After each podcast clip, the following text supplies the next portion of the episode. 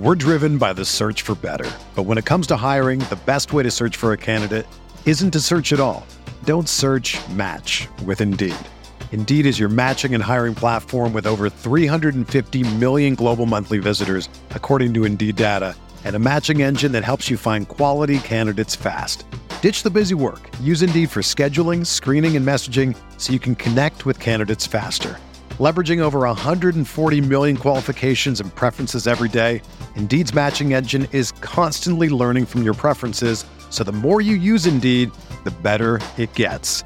Join more than 3.5 million businesses worldwide that use Indeed to hire great talent fast. And listeners of this show will get a $75 sponsored job credit to get your jobs more visibility at Indeed.com slash BlueWire.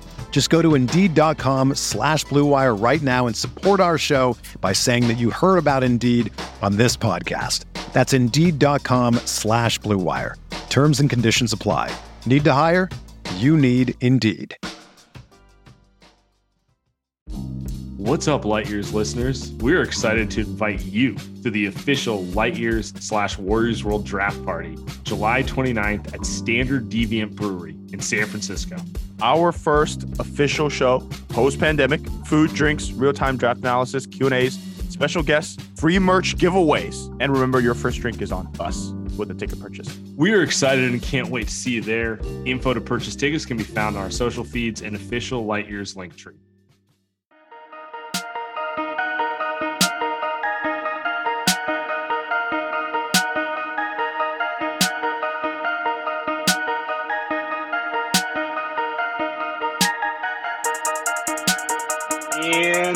Welcome to Light Years Radio on Green Room. Andy Liu, it's good to be back. Back from vacation, rejuvenated, Tanner, just ready for draft season. Our draft show, by the way, is almost completely sold out. We may be releasing extra tickets, but if you want to go, I would suggest trying to buy it now before the Eventbrite link closes. Really appreciate everyone who bought tickets early. I did not think we'd see a, uh, a sellout what you know three weeks ahead of time.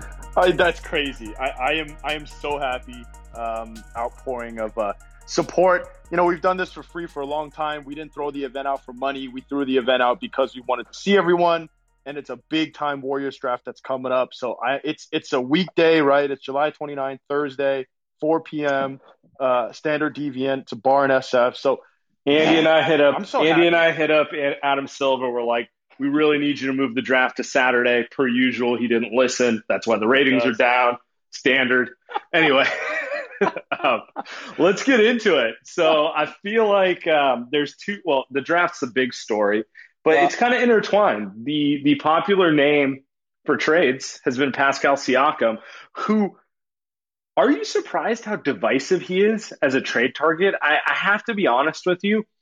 I thought people would be way more into it than they are, and just gauging what I see online, it's it, it might even be 60-40 no. You know, like I, I, I just I didn't realize that fans wouldn't necessarily be as hyped on Siakam as I am.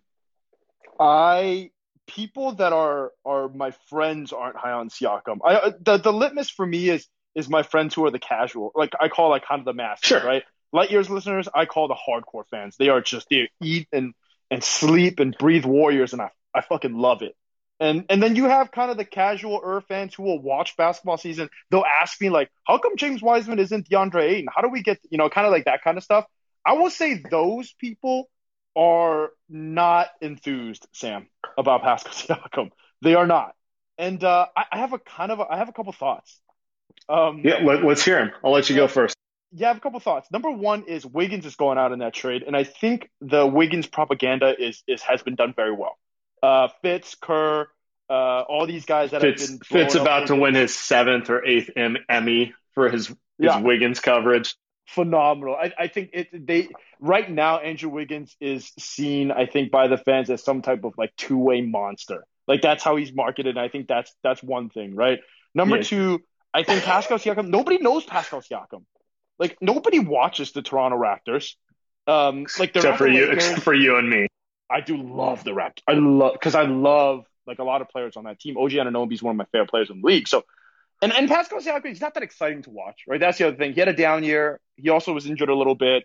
And I think here's another thing.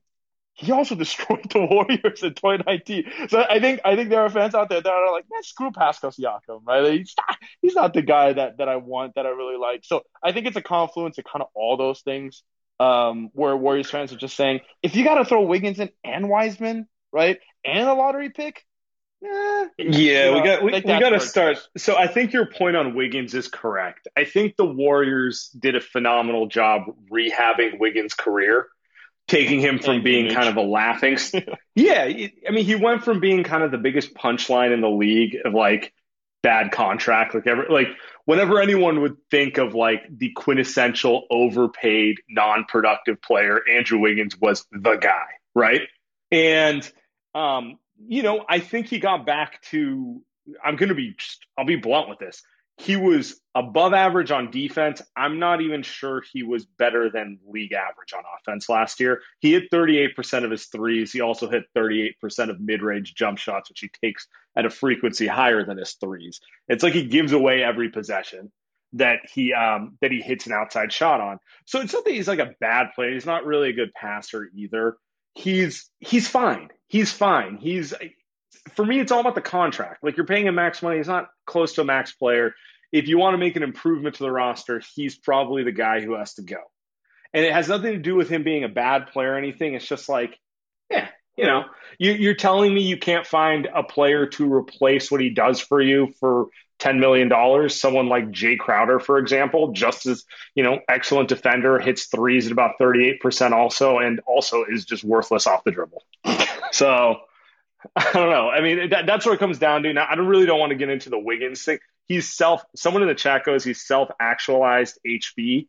Um, HB doesn't. Harrison Barnes didn't take as many bad shots as Wiggins. That's just no, that's no. just what I keep coming back to. It's like I wish Wiggins uses athleticism to get to the rim, and I'd live with him breaking layups if he was at least just throwing his body at the rim. But instead, you get you know three steps in, feels a body, shake, turn around, eighteen footer, and you get that like on repeat. The, the guy just really hates contact, is what I've come down to. Um, and I don't think I, I don't think there's anything Steve Kerr, Steph Curry, anyone can do to like make him change that. No, now, now on top of Wiggins, who is also a fine player, you also got to throw in James Wiseman. I think that's where it all goes to. Yeah, to, yeah. To hell with a lot I mean, of Warriors he, fans. Yeah, he was he was the number two pick less mm-hmm. than ten months ago, about nine months ago, which is weird. We had the draft at Thanksgiving, but anyway, mm-hmm. when you throw that in there, um, yeah, no one likes to sell low. He didn't have. It was a rough rookie year for him. I, I think for the most part, none of us really blame him for that. Uh, confluence of COVID, uh, coaching staff not knowing what they were, you know, really had with him and kind of what they wanted to do with him. Um, it's all disappointing, and it just feels like you know, this that's the highest draft pick the Warriors have had in like 15, 20 years. You want to throw it away immediately. I, I get people who right. want to protect James Wiseman in that way. Yeah. Uh, but let's let's take this to Siakam. I think what people miss about Siakam is outside of the obvious superstar class, he fits basically every need the Warriors have.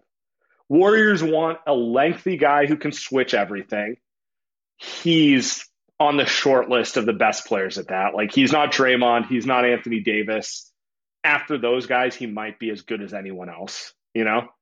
He is a good passer. He had he averaged, I think he had four and a half assists a game this year. He also doesn't turn it over very often, which uh, we know Steve Kerr will appreciate. He's not a guy who racks up six, seven turnover games, and he takes it to the rim. He actually gets to the rim on a consistent basis. He's dynamic in a way that I don't think the Warriors have had a player as dynamic as Pascal Siakam. Well, since KD, well, obviously. Well, yeah. yes. Yeah. Um, and then if you want to take KD out of the equation, because KD's one of the 10 best players of all time, you'd have to go back to like 2016 Draymond to find that level of like dynamic in terms of taking no. it coast to coast with the ball. I'm saying outside of Steph. Steph's a different type of dynamic. No, I'm talking about like, I'm talking about on the wing, someone who can actually take advantage of when Steph gets trapped 30 feet from the ball and, and like their job is to just attack the cup and do something with it. Now, he's also a guy. I'm in on this trade. I think the Warriors, there is a level of selling selling low on on Wiseman and, and kind of Wiggins reclamation project worked out, and then then you throw in seven or fourteen. Now, but with Pascal Siakam, I think defensively it's also awesome, right? Like you put him at the four, or you put him at the five, you put him with Draymond, it works. Um, Yeah, you can- can we- those guys at three. You're not playing Pascal Siakam Right. at three. You're just you're you're losing basketball games. Terrible fit. Um, he can shoot. He shot under 30% last year. Um, I kind of don't believe in that because the two previous seasons he shot at above 35%. Also, here's the other thing. What was Andrew Wiggins shooting before Steph Curry? Right, like you. Andrew Wiggins just shot 38% from three. Love love Wiggins, but I mean, come on, right? Like that's thank you, Steph Curry. And and like he's the greatest offensive shooter of all time and one of the greatest scorers of all time. It's gonna be easy pickings for Siakam. And then you throw in Klay Thompson, right? So as far as I'm concerned, Pascal Siakam is shooting shooting 34, 35% from three next season without Steph and probably higher with Steph and Klay. So right, like that right there solves the shooting quote unquote problem that you have. I'm And- seeing some mentions. Yeah, I'm also, I just wanted to throw this out there. I'm seeing mentions of the contract in the chat. I would, he does make about a couple million more than Wiggins. I would say the difference between like 29 and 31 a year is pretty negligible. They're both basically making like max money is the way I look at it. Like it's not a, it's, it's not a substantial difference. The real question is, are you throwing away all your young assets? Yeah. I think that's that's the tough part. The Wiggins stuff, fine, but it comes down to are you doing Wiggins and then number seven, who who now let's get into this a little bit. But they've got a chance to draft someone that could be pretty sweet at number seven. No, we're, we're it's probably we're not talking about Davion Mitchell as our favorite guy at number seven. They have to they they got a chance to draft a guy at number seven, and I think that you're putting in all your chips for Pascal Siakam, who's not a star. I think that becomes problematic. Even though, in my opinion, Sam, I'm with you. He is a perfect fit. Bradley Beal does not do what Pascal Siakam can do defensively. Bradley Beal doesn't like in terms of the fit. I don't know if there's anything better than Siakam on the market that's realistic. Would I rather have Beal? Probably, but it's I don't know. It's close, right? It's would I rather have Zach LaVine? Probably, but Pascal Siakam seems more realistic, and he might be a better fit than those. here's the way I look at the fit. Uh, Siakam is an A plus fit defensively.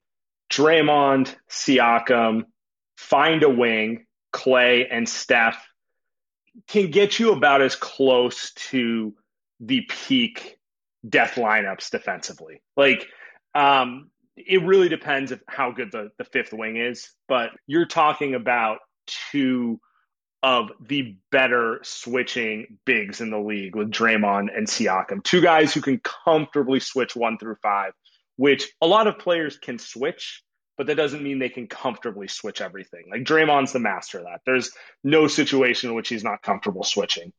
I'd say offensively, it's probably a B fit. I do think Siakam is kind of an he's as close to an ideal small ball fit next to Draymond because of how dynamic he is attacking the rim and his ability to hit mid-range shots and catch and shoot threes. Uh, the only thing that keeps it from being an amazing fit is he's just not a consistent enough shooter. Right. But the one thing I do like about Siakam is he takes the shot. He never hesitates when he shoots the ball, and that's fundamentally different than some of the players we've seen with the Warriors over the years, mainly Draymond and Iguodala, who their first instinct is to pass the ball. They get the ball, they're scanning the floor looking for a better shooter, and then if it's not there, they put it up. Which, you know, when it's working, it's brilliant. That's how you get Klay and Steph a million shots. But how many playoff games we run into where Draymond's holding the ball at the top of the key and no one's open, and you're like, is he going to shoot the ball? What's going to happen here? At least with someone like Siakam, it'll go up quick or he'll immediately attack the rim and it won't be that kind of standing around waiting for someone else to be open, which I think is really what the Warriors need more than anything. Like um, we know Steph and we know exactly what Steph and Klay do. We need someone. Uh, if I was if I was Warriors, I want someone dynamic who can take advantage of all the issues that they cause defenses, all like the insane movement that they do off ball. I want someone who can actually take advantage of that and get layups out of it and can hit open jump shots if they're open.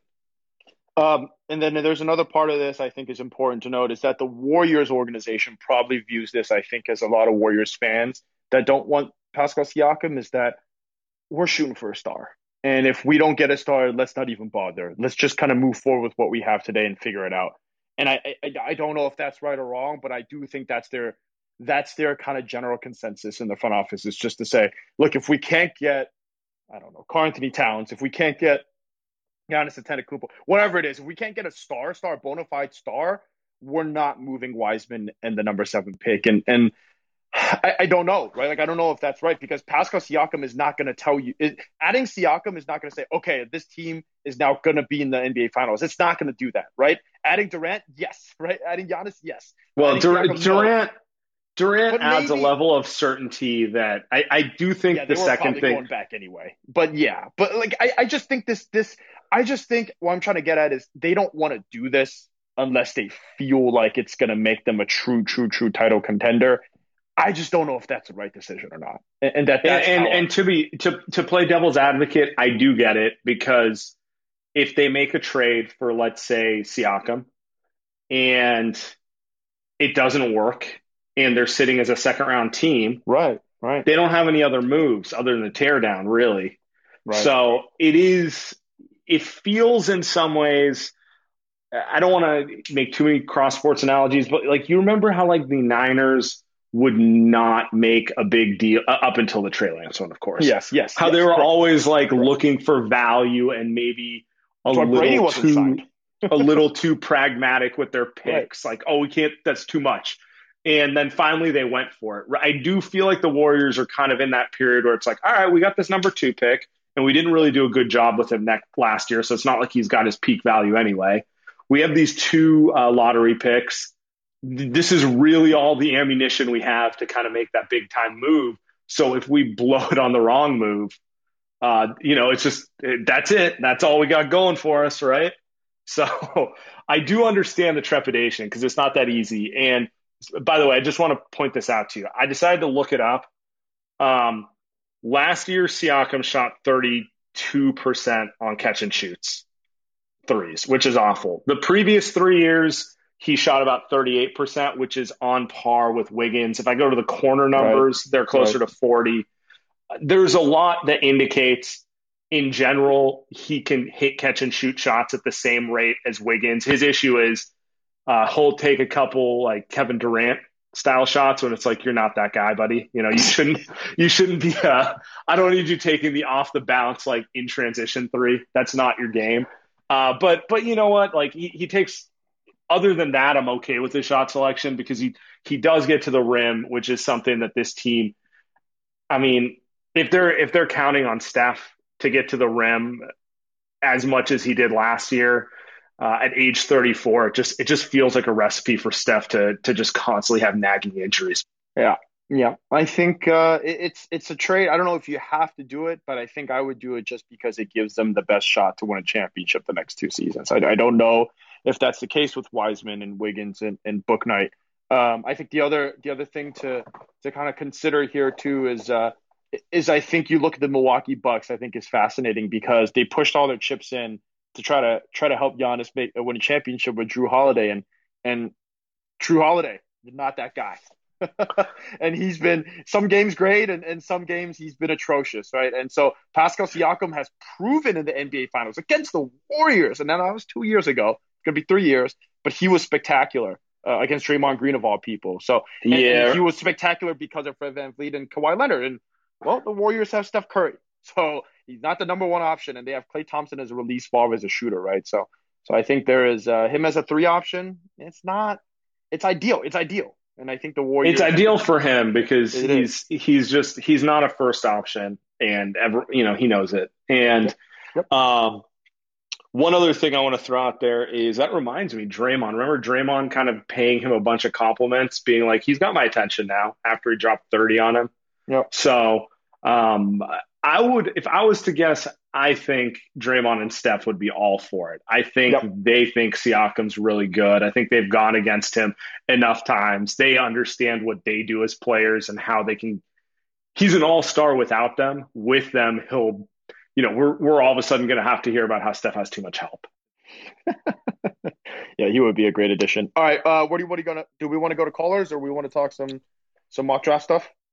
Let's uh let, us do a couple minutes on the mock draft and we'll open this up. So uh, Jonathan Wasserman, friend of the show, who will be on Light Years uh, in the next few days, uh, has James Bouknight going to the Warriors at number seven. He has Corey Kispert going to the Warriors number 14. This feels like a very, very like big compromise for all Warriors Twitter. Like you got both segments of it, the guys who want like athletic upside and the guys who want a shooter.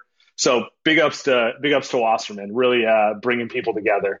Uh, but the one thing that caught my attention here, and it's not just because uh, uh, Jonathan Wasserman wrote it, but like Sam Vecenie and a few other, it, it's becoming a thing. Bouknight's becoming one of the biggest risers because of his pro days. It feels like he is outside of the top six names who everyone likes. The guy everyone perceives having the highest upside at number seven. And it would just, it seems to me almost like if the Warriors don't take him at seven, they almost have to look at trade options with it because someone will want to move up to him because most scouts are perceiving him as all-star upside as a as a scoring guard, Ooh. highest outside of those main guys. Uh, someone in the chat goes Clarkson 2.0. What's the difference between Jordan Clarkson and Donovan Mitchell when you look at them on paper out of college? Both were scoring guards with inconsistent jumpers, and people weren't really sure if they were point guards. One of them turned their game up, the other turned into a six man. Honestly, that's probably what Bouknight is. There's a chance he could be Donovan Mitchell level special, or the, or there's a chance he's just going to be another six man. But that's kind of a gamble. That's kind of a gamble you take. I could say the same thing about Moses Moody. There's a chance Moses Moody is like Mikal Bridges on roids. There's also a chance he's any number of like Justin Anderson, Justin Jackson, wings who bounce around the league. So I watch Bouknight. I watch Moody. Uh, by the way, when I say watch, I mean like a couple hours of, of, of content. I did not go back and watch every one of their college games. Well, they uh, both only played uh, like twelve know. last year, so it wouldn't have taken me that long. uh, no, I did not, but I did not do it. Uh, Moody, I, some of the big names: Davion Mitchell. Um, uh, who is the? There's a couple other guys that I watched. James Bouknight, who I think also is different in terms of the type of player. A uh, Giddey, that's another guy. He's different in terms of the type of player uh, that the Warriors can select at that seven position. There is no player like him uh, in that position. If you tell me someone like Moody, there are a couple of players similar to how he is. In terms of Bouknight, I think the only guy that you would say is similar to the way that he plays is probably like Jalen Green. Like in terms, yep. not not like the same type of player, right? But like not the same type of prospect, but the same type of like the style that he plays, right? That type of that type of score, that type of wiggle that he has. James Bouknight, when I watch him, he seems to me like a bigger, stronger, longer uh, Jordan Poole, just off of the guys that the like if you're comparing to Warriors, easy to think about. Six five, uh, loves to shoot, uh, but he's long. He's like six eight, six nine wingspan. He's long as hell for for a guard. Uh, so he says he can guard one, two, and three, which I think is really awesome too. But it's the shooting that's cool. So he didn't shoot very well, Sam, last season. I saw, but he was also injured. So that's part of it. He's also he was also on a pretty bad team. I have, so a, I have a I have a stat for you, which uh, Ooh, yes, you can yes, take either you can take either direction. He took a total of nine uncontested jump shots. Yeah. Bad team, right? so, I mean, so, nine nine over the course of an uh, over the course of the entire season. One could say that's a function of playing with no talent. That's how Anthony Edwards would have defined his year at uh, Georgia. And he had a very nice rookie year, which showed put him around a little better spacing and it doesn't look as bad as it looked in college. Or you could say he's a chucker and you're you're not going to get rid of it out of him. And and that's kind of where it's you know I can I can see both when I watch him to be honest. so and I think, but also tell you know what that tells me just the size and the shooting and this guy and, and that hesitation move that he has. By the way, J, uh, Jordan Poole doesn't really have one. He just has a, a absurdly quick first step, so he just blows by people. Bouknight is more of like a, he can do a little dancing, which is what really every combo guard can do now in the NBA. Like that step back jumper, everybody does. I know that's the other thing I was just gonna get to. This guy has ridiculous upside. Like if you talk about Moses Moody, like what's the upside there? Like like you said, Mikal Bridges may be better. Cool. James Bouknight, what's the upside there? Like, is are we talking about like a combo guard that averaged 26 points a game? Maybe. I'm not saying he will, but maybe. And so if you're talking about a seventh pick, yeah, you roll with that every single time. And we've debated playmakers versus shooters, right? You say Yeah. one, I say the other. Doesn't matter. Both right. Um, they need that. They need that. And this guy's a playmaker. He is going to like. I'm just thinking about who he can be and what he can do. It's the upside is so high that I think with the seventh pick, you got to do it. You you got to if if that's the guy that's there. Yeah, Schick, Schick just mentioned this in the chat. He goes, Jordan Poole has a ridiculous snake dribble. Uh, absolutely like correct. guy. The, di- the better. difference I see between Poole and someone like Bouknight is acceleration. Jordan Poole is crafty as hell and he's a good jump shooter and he can get shots off, but he can't excel. He doesn't have that extra step to just get to the rim the way guys like Donovan Mitchell or Zach LaVine do. When I watch Bouknight, I see athleticism and ability to get to the rim like those guys. Now, is he going to be as 6'9" polished as wingspan? Oh man. now, is he going to be as polished as those guys? I don't know. But like when we're talking about it, there's no one on the Warriors who can accelerate and get to the rim like any of the players I just listed. It, it doesn't. It doesn't happen. Steph can get to the rim with pure craft because he's one of the best players of all time. Uh, everyone and and Poole. Well, he's not one of the best. Jordan Poole's not one of the best players of all time, but he also gets there with craft. No one's getting there with quickness and kind of dynamic athleticism. And that's the thing that stands out to me with Bouknight. And the upside is just so enticing. He's also a gamble. He, he does feel like a Yeah. player where Yeah. you either look like a genius or. You bust really badly with him. and it might go both ways with a year and a half. But for a top 10 pick, I almost would prefer the Warriors to swing on that um, on that upside than like try to hit a single and get a nice little role player. You know, it's it's exactly why I'm off Moody. It just everybody loves Moody, so I watch Moody, and I I don't see the star potential. Eh, Dang, could be wrong. Who knows? Uh, but I don't see the how is this guy going to become a 20, 25 point a game scorer? I don't see it. Cool three and D guy, awesome. Get him at 14 then, right? Or get somebody else at 14, right? That can do it. Like get get if Jalen Johnson falls, take him at 14, whatever. But Someone in the that ch- guy at seven. someone in the chat goes, hitting singles is how you get Jarrett Culver at the fourth overall pick. Yeah, or like Wesley Johnson at the fifth overall pick. Guys who are seen as like safe, can't miss, productive NBA players. no and such thing too, right? No Yeah. such thing as safe and not a single like that's in all sports and all levels, no such thing. I did fall in love with Bouknight. I think the other thing I love about him is uh he does a lot more like he I think he comes off as a scorer slasher, right? Like that's his upside. He he like Jordan Poole is a little bit of a hybrid now. Like everybody in the league's a hybrid now, but he does give off that he can still pa- pass, he can still play make. Like he's not dribble, dribble, dribble, pound, pound, pound. I'll only pass when I need to pass, like Russell Westbrook type, James Harden type. Like it, to me, it does look like he's actually able to. Uh, he's actually able to pass before he absolutely needs to. Um, so I think that's cool too. That's another. The, the Well- question though, Sam, is is you know does does Steve Kerr, Bob Myers, do the, or does do these guys like him? Like I'm just I'm just do you think? hoping I'm hoping Steve Kerr with Team USA dealing with guys like Zach LaVine and Bradley Beal sees the light and realizes if I get that kind of talent in my system, it'll take everything to the next level. I actually don't think he would have a problem with a player who who has high skill level.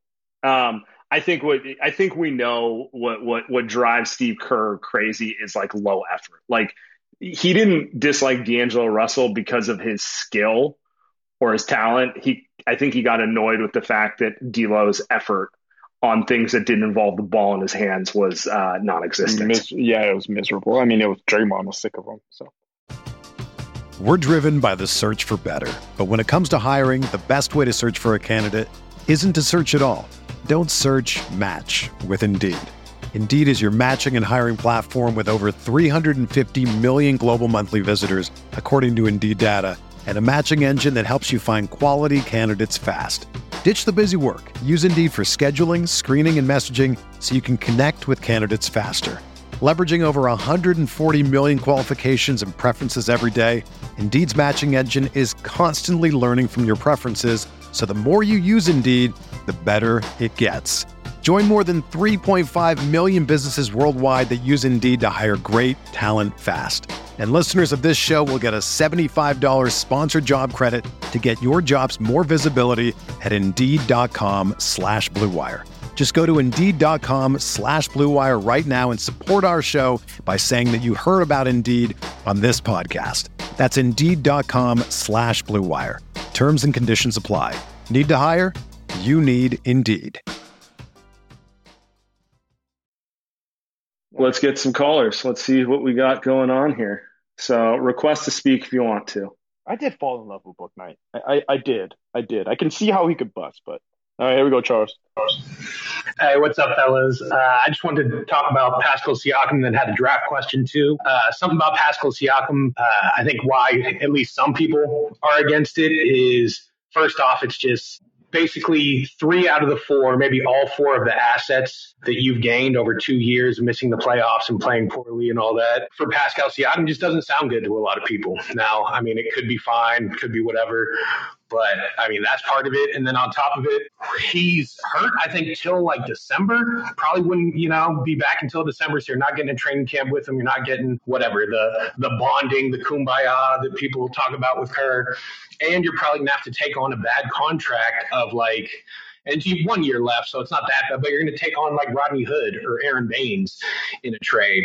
Uh, I'm not against it myself, but it's just you know there's it's it's nuance and there's reasons to those know, are uh, about that stuff, I guess. Those are both fair points, Charles. We really appreciate it. Um, did you have a draft question you wanted to hit us with before? Yeah. Also, uh, at seven, like I'm, I'm with you on Bouknight, and just the idea of taking someone with upside has me like okay with Kuminga if he falls. Even though I mean, there's other stuff with you know reports about his I don't know, attitude or whatever. And but sure. because they have 14, like I'm cool with going with upside at seven. But also I wanted to bring up at 14 uh, a player who's rising, who I like, uh, Trey Murphy out of Virginia. He keeps rising up the draft board like throughout the entire season, went from undrafted to second rounder. He's a first round lock now. I could see him at 14, you know, six nine, seven foot wingspan, shot 43%, 92 from the line. Uh, just another guy that, you know, I don't know, could be, could be looked at at 14. Thank you, Charles. Um, Thanks, fellas. I'll throw on uh, a question about Trey Murphy when we get Wasserman on in a couple days. Uh, Got to ask on some of these high risers, guys we haven't dug into as much as kind of the main five to ten guys. Uh, but he does bring up a fair point. So we didn't we didn't mention this, Andy, but like, how much does Siakam's injury play into uh, your desire to trade for him, or really? Yeah, that that one's a tough one, and and yeah, Charles, great point that he brought up. He, as far as we're concerned, isn't going. It's not like something that's going to affect him for the rest of the season. Once he's back, he's presumably back from that injury. Now, the other part of it is it, it, it is his non it is his non shooting shoulder, so that that's positive. You know. Yeah, and, and I think I think the other thing is same with Wiseman, right? Like his meniscus is going to take him out up until training camp at the very least, right? And probably won't even be that ready for the season you're not making this trade for the beginning of the season. You're not making this trade for December.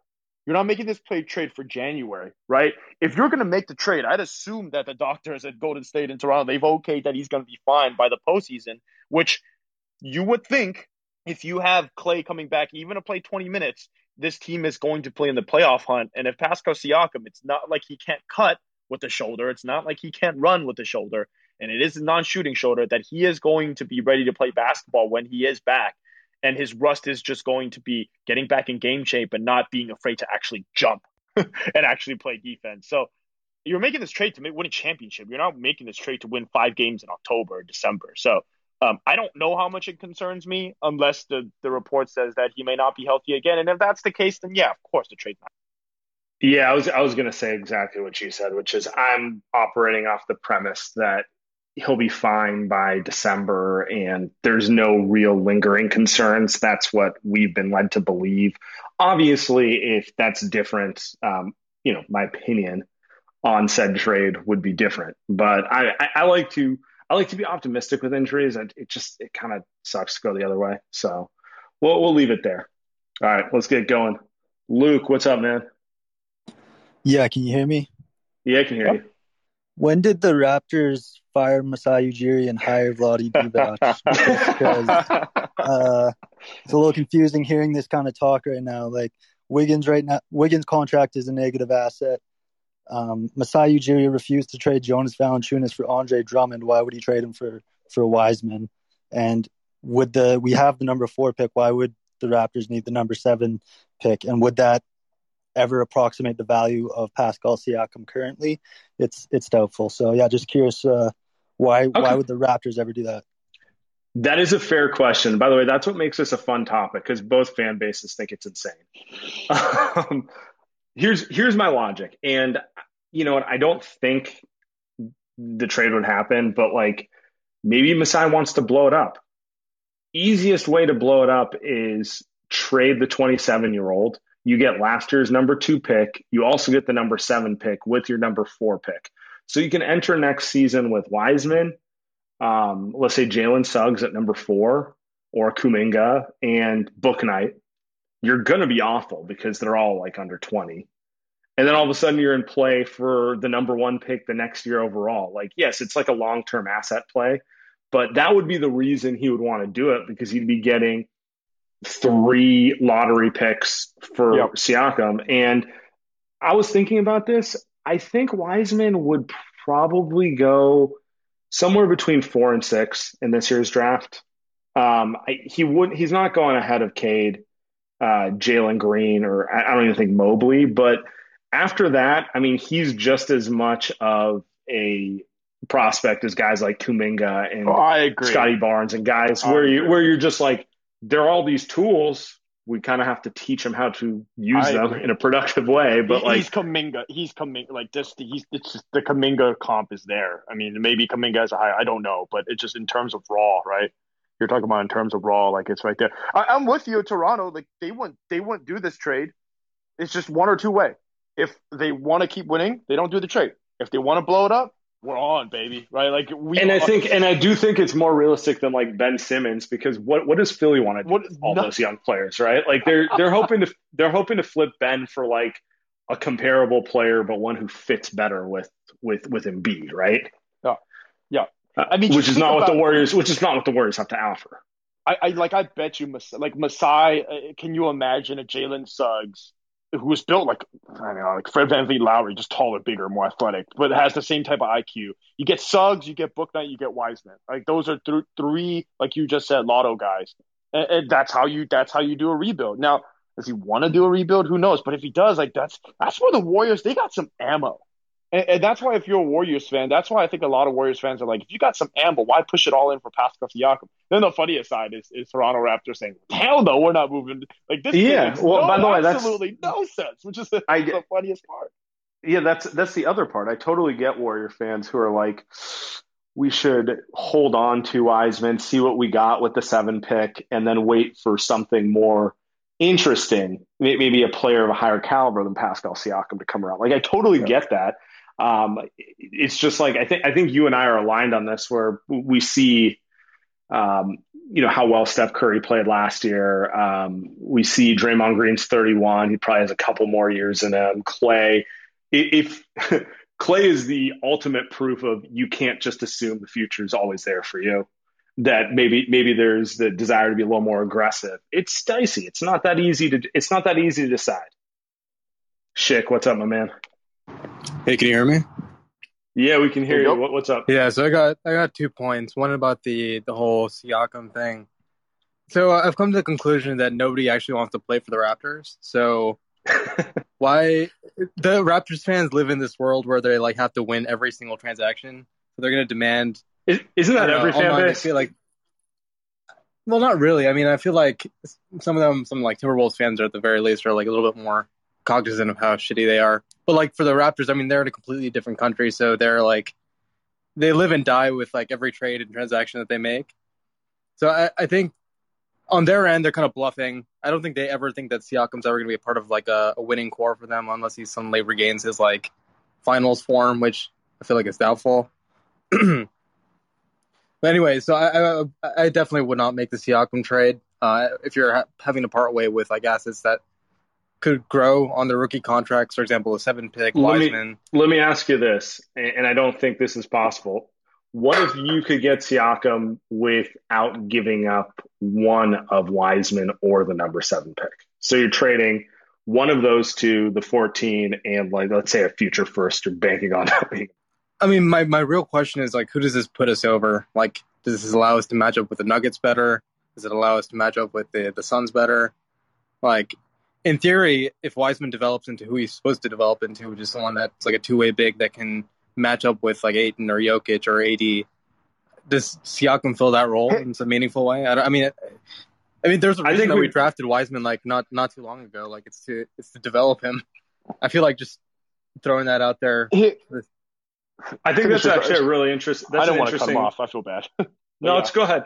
It's a fair question. Who does Siakam allow the Warriors to match up better with? Yeah, I have a couple off top of my head. The Lakers.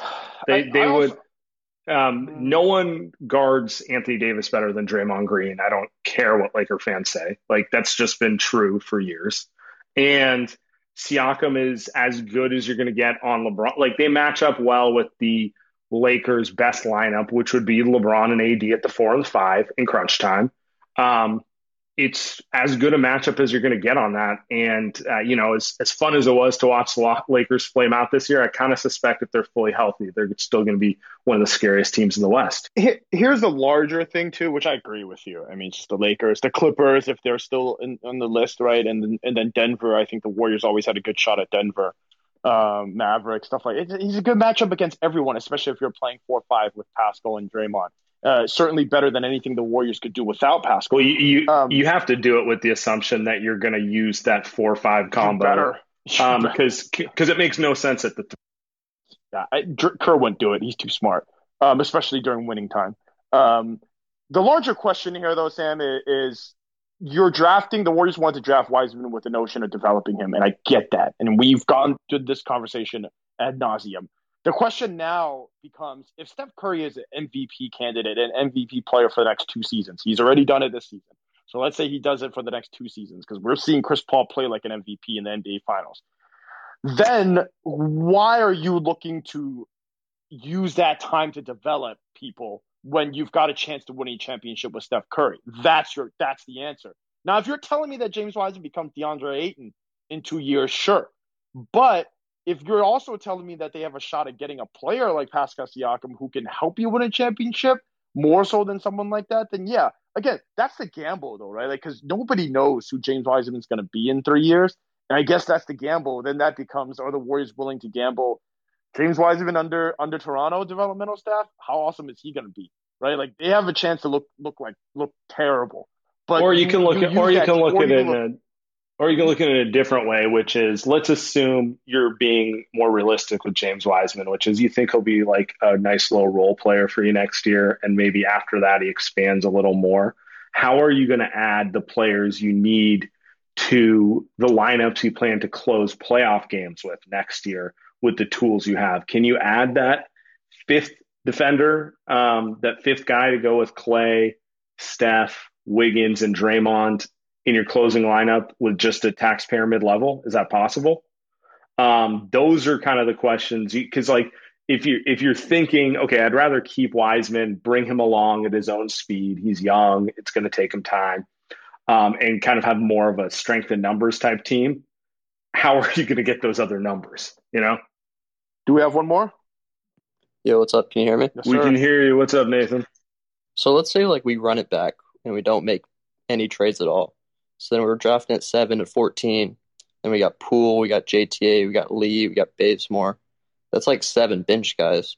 So then we add vet minimum guys too. Like who's who's like the odd man out of that rotation? Or unless we're like thinking about like running like a thirteen man rotation all regular season. well, so that's rookies, a great question. Rookies ain't playing. Wiseman ain't playing. I wouldn't. Uh, I wouldn't bank on both the seven and fourteen pick getting extended run every game. Yeah. That's one.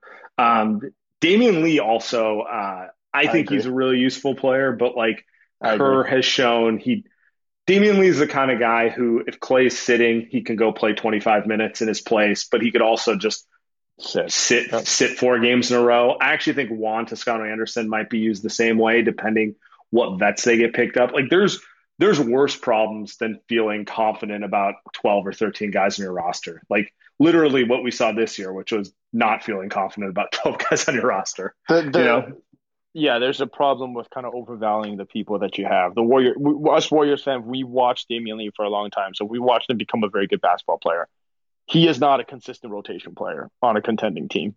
Uh, maybe, actually, maybe, maybe he is. Maybe he takes another step next season. Um, he's had a fantastic couple seasons here. Um, and I don't know why I'm bringing up Damion Lee. Same goes for Juan Toscano Anderson. Fantastic story. Um, you're not saying want JTA, you are playing 25 minutes game every game. That's just not happening.